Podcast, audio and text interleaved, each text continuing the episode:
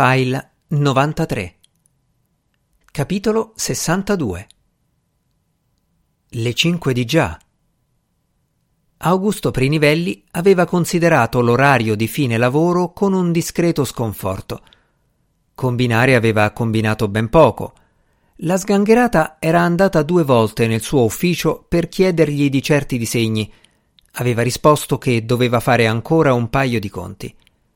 In realtà stava facendo i conti con la situazione domestica. Ha moltiplicato, diviso, sottratto, addizionato, ma il risultato è sempre stato la piva della birce.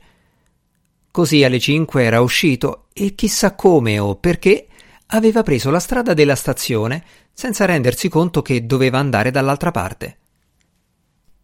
Si era guardato i piedi come se quelli avessero agito per conto proprio poi l'occhio gli era scappato sull'orologio e aveva visto le ore. Le sei meno un quarto. Di solito era già a casa da una bella mezz'ora.